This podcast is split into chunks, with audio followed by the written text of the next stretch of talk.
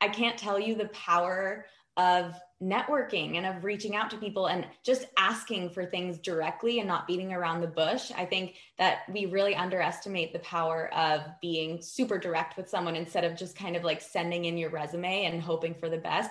Find the side doors. And and not, that's not just for starting a business or getting your dream job. Like, find the side doors to everything. Do you want to start a podcast or write a book or anything like that? I mean, I guarantee you, your network is going to have a huge power in, in helping you get there. And so networking and asking direct questions and reaching out and just asking questions to people you look up to, that would be number one.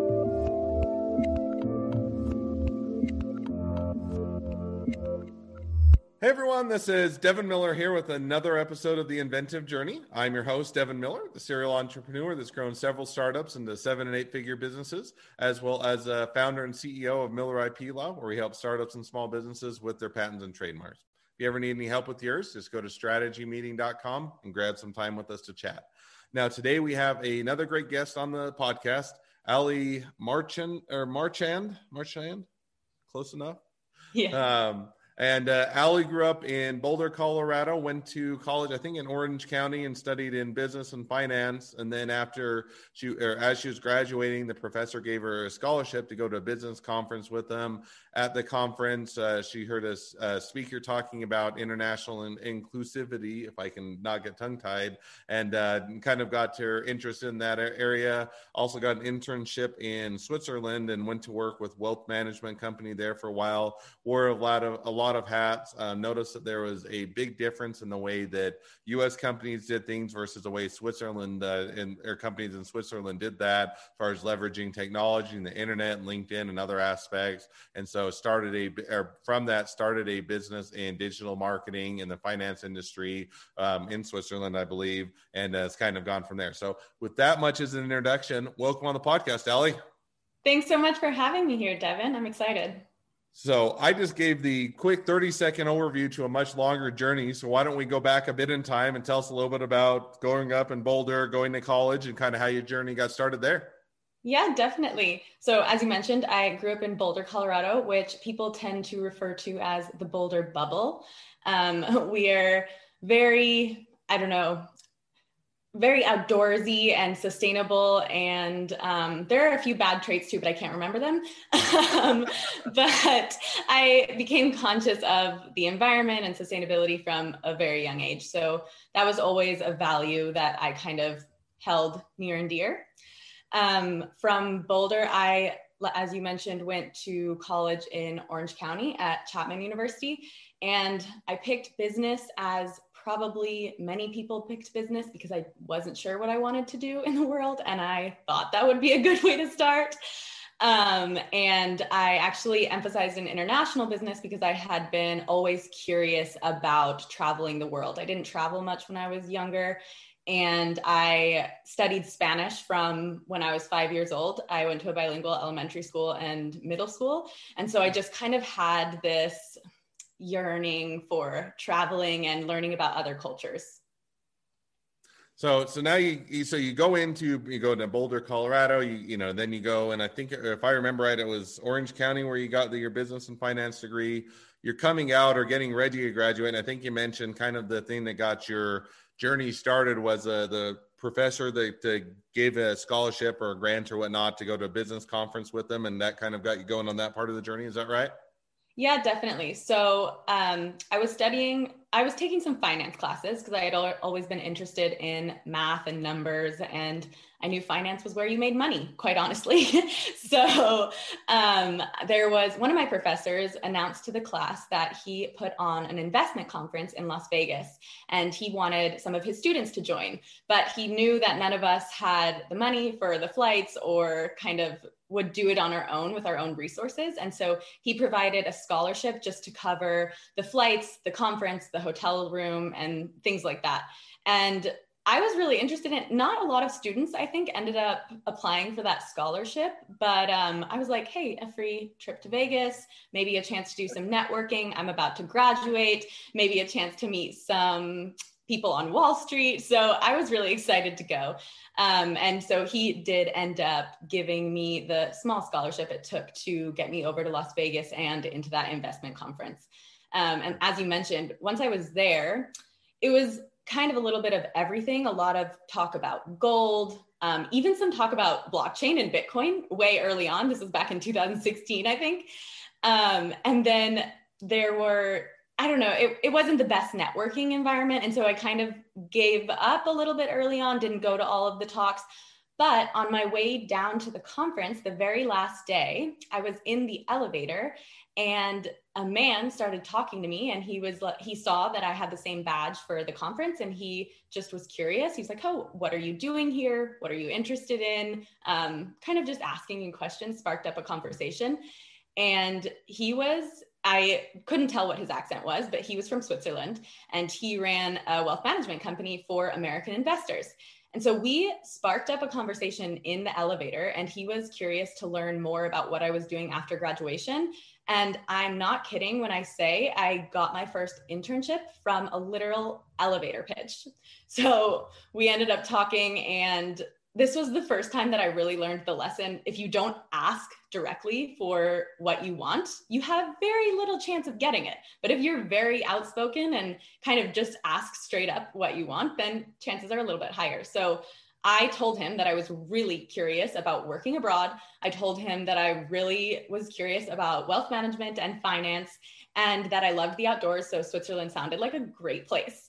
Um, and I followed up with some emails, and I asked directly if there were any opportunity for an internship. Can he please let me know? Hmm. So now you followed up. I, I assume, but I'm not going to assume, that then you got an internship, or you went over to Switzerland, or you started out, that's where you started out your journey, journey in Switzerland, or kind of what's the end, end of that story, or, or the beginning of that story? Yeah, absolutely. So yes. So a few weeks later, a few months later, I think he didn't have an opportunity right away, but we kept in touch, and he was very keen on just keeping me in the loop. Um, him, his company and another wealth management company were actually merging in Switzerland. And I was very lucky because they were looking for some extra help. And so a few months after graduation, I got the email that I got the internship and was invited to kind of spend the summer in Switzerland learning from these two merged into one wealth management companies. And that is the start, that was my very first job out of college. And that was kind of like the first place that I had lived abroad, first, one of the first places that I had even been abroad. And let me tell you, it um, exceeded expectations, but also just changed my perspective on the world and Americans and everything. I mean, I think that was part of my journey that made me grow the most and the fastest, was getting out of my comfort zone. Hmm. No, and definitely, you know, it's anytime you go to a different country, different is, you know, different culture, different way of doing things, it always introduces new ideas, new ways of doing things, and also gives you kind of that stark contrast between what you're used to and how, you know, the way that they do that. So, so now you go in, you get the internship, you work there for a period of time. And I think that it, after the internship, did it turn into a full-time job? Did you do work for them for a period of time, or where did you go after that? Yeah, definitely. So as I mentioned, I moved to Switzerland with the idea in my mind that I had a summer internship, that I had a three month long internship. Um, but after the three months, my boss was very happy with me, and he invited me to stay full time on the portfolio management team. And since this was a very small company, um, I think many people can relate to this. You, it's very cliche to say that I wore many hats, but in a small company, I think you you kind of have to do that. And so um, for the next two and a half years, I worked mostly in the portfolio management team, but also talking with clients, um, getting to know kind of their investment strategy. Um, I learned so much. I even attended client meetings. I was a part of the investment analysis team. So it was um, a crazy journey, from going from just a three month internship and then calling my parents and telling them that I was maybe going to stay there indefinitely. And I'm still here. So pretty big shock to my parents. Mm. So now you stayed there, you worked for the wealth management, you wear a lot of hats. And then how did, you know, then I think that as we chatted a bit before the podcast, you, you noticed that there was, you know, because of the different ways that people network and build business and, and manage things in the U S versus Switzerland, they're presented a bit of an opportunity to, you know, bring them, you know, bring a new or different avenue for making connections and networking, everything else into Switzerland that wasn't being done. So did you, you know, as you're doing that, did you start your own company, do it as a side hustle, is it still a side hustle, the full-time gig, or kind of how did that idea percolate? Yeah, absolutely. So I should mention that when I was in college, I had a part-time job or kind of an internship with this consulting company in Boulder. And what they did was help um, business-to-business tech companies market towards other partners. So it wasn't client-facing, it was towards kind of like other businesses. And I didn't do that much there, but I did learn the power of marketing and being online. And I just learned so much from my first boss there and the people that worked there that I had no idea how that was going to impact me later in life. I really didn't think I was going to keep going in that industry, and I didn't see myself like staying at that company. So when I came here to Switzerland, I was so shocked because big tech business to business, like They are, these are the really um, kind of niche guys in business and technology. They don't think about marketing. They don't think about LinkedIn, but even they kind of knew more about marketing than the finance industry in Switzerland. And mm. I was shocked when I came here and, you know, all of these private banks and asset managers and wealth managers, they didn't have a LinkedIn profile. They didn't have, you know, that great of a website. Um, they weren't doing anything online, like nothing, because they all said it was from word of mouth and just trusted clients. And, you know, at first I was like, okay, it's, you know, it's a different industry. Um, we, we do like to be private in finance. So maybe you don't want to be online and things like that. But as I stayed there, I kind of realized there was such a big opportunity for these financial professionals and financial companies to take advantage of the online world. And this was before the pandemic. This was before, you know, everybody had to work at home and everybody had to work from online. And um, I honestly just started talking about this to my colleagues, to some other people that I knew in Switzerland. And, you know, I was making connections in the industry. I've always thought that networking is a very powerful tool for yourself, whether you want to stay at a company or you want to start your own company or you're looking for another job. So I always make it a point to meet new people. And I kept telling them how surprised I was at this and um, how different it was from a lot of the companies that I knew of in the United States. And something about Switzerland that is very inherent to the culture here, they are very much more private people. They are um, kind of less loud. And um, I think they would say that Americans like brag too much and that they're too loud online. Hmm. But I, I definitely saw a big opportunity in like, okay, at some point, the world of Swiss finance is going to catch up. Why not kind of play a part in doing that? And so I brought it up to the company that I was working for quite a bit. Um, didn't really gain a lot of traction there, but when someone that I knew mentioned it to his boss, and his boss thought that this was just brilliant. He was like, he wanted me to come in and speak to their team about getting on social media as soon as possible. And I didn't have a company. I didn't have anything with me. I kind of just went in and and pitched my ideas. I was like, well, this is what happens when you are online. And, you know, this is, these are the possibilities and things like that. And the people in that pitch, um, it was the C E O of this other company, this other wealth management company, and then someone on the board who had a different company, and then someone who was working part-time who had a different company. So out of this very first meeting, two people, uh, all three people approached me and they were like, hey, Ali, how do we start working with you? Are you taking on new clients? Like what's, what's the four one one? And I was so shocked. I was like, wow, I guess this is really needed. And that just showed me that there was, there was indeed a huge opportunity. Hmm. So, you, so you had that kind of, had that opportunity to, you know, present, give the education. You had people that approached you taking that. Now, did you start to build a business around it? Did you do it as a side hustle? Did you say, hey, I'm out of my old job. I'm going to start this as a new job. And I'm, you know, I'm going to make the leap, or kind of how did you make that transition? No, it definitely wasn't right away. And to be honest, when I first heard that these three people wanted me to work for them, I was really overwhelmed because marketing wasn't what I majored in. It wasn't really what I did. And I was, I was kind of like telling them how important it was without knowing the technical marketing skills. And so I took a step back, and I have a really good friend that I'm so lucky to have. And she worked in one of the biggest P R and ad firms, or actually it was just an ad firm in Switzerland. And I went over to her house right away and I was like, hey, I have a proposal. Um, I have these three clients already. Would you be able to help me with the marketing and just getting them online and getting them up to speed, creating some content for them? And she said yes. And so I actually started a business with my co-founder, who was my friend, who um, many people told me never to do, but we can get to that later. And um, it started definitely as a side hustle for the both of us. Mm. So now it started, started as a side hustle. Now kind of bringing us up until today, you're kind of over that journey. Is it still a side hustle? Did you pick up enough clientele or enough business that you turned it into a full-time hustle, or kind of how did that transition go?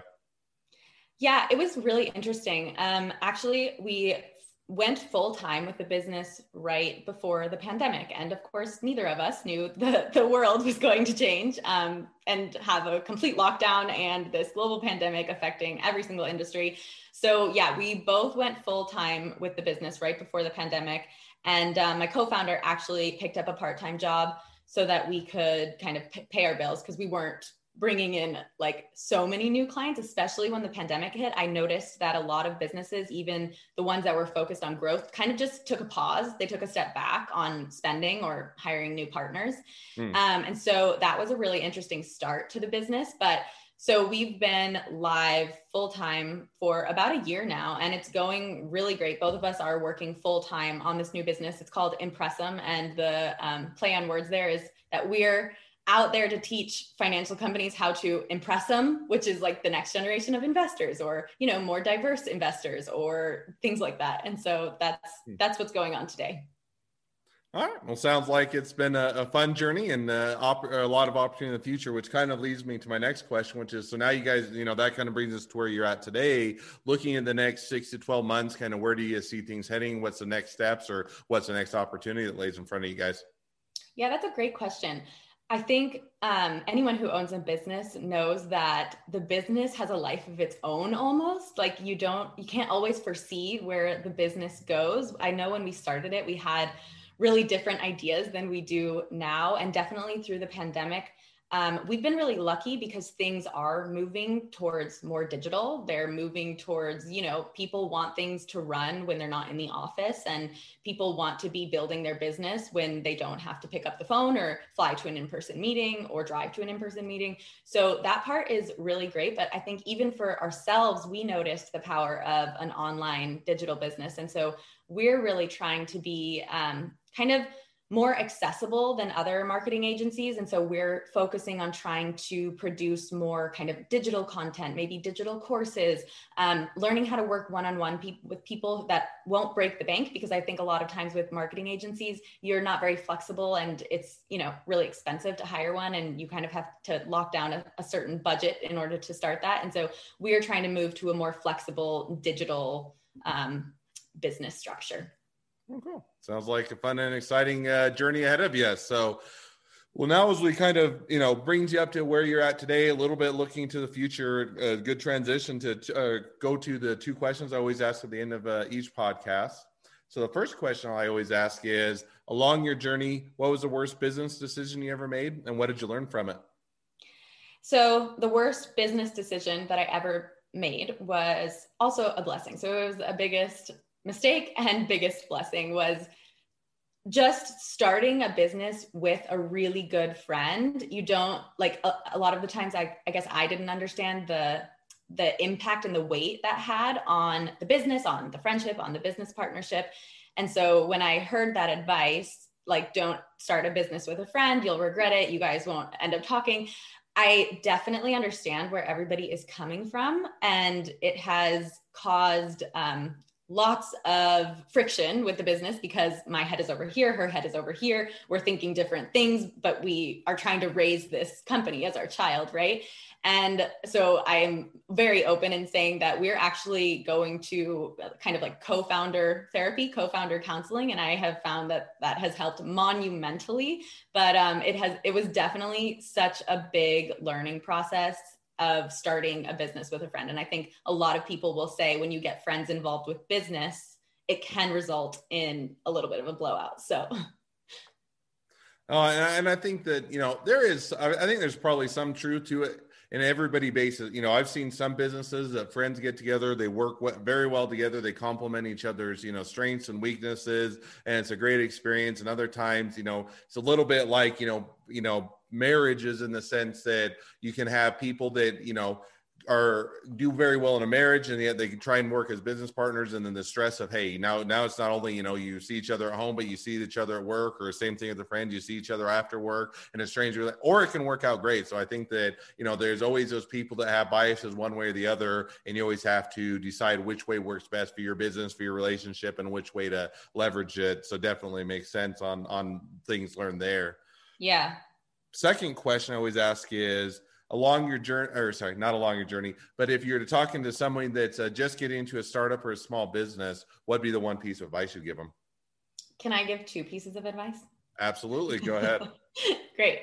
So number one comes from just how I got my first opportunity to come to Switzerland. I think so many people, when they hear that, are like, oh my God, she's so lucky, or, you know, that would never happen to me, or, or things like that. And I can't tell you the power of networking and of reaching out to people and just asking for things directly and not beating around the bush. I think that we really underestimate the power of being super direct with someone instead of just kind of like sending in your resume and hoping for the best. Find the side doors. And and not, that's not just for starting a business or getting your dream job. Like, find the side doors to everything. Do you want to start a podcast or write a book or anything like that? I mean, I guarantee you, your network is going to have a huge power in, in helping you get there. And so networking and asking direct questions and reaching out and just asking questions to people you look up to, that would be number one. And then number two kind of has to do with that, but definitely if you want to start a business, you've got to start building up a voice. And it doesn't matter what platform you use, like whether it's YouTube or podcasting or TikTok these days, or like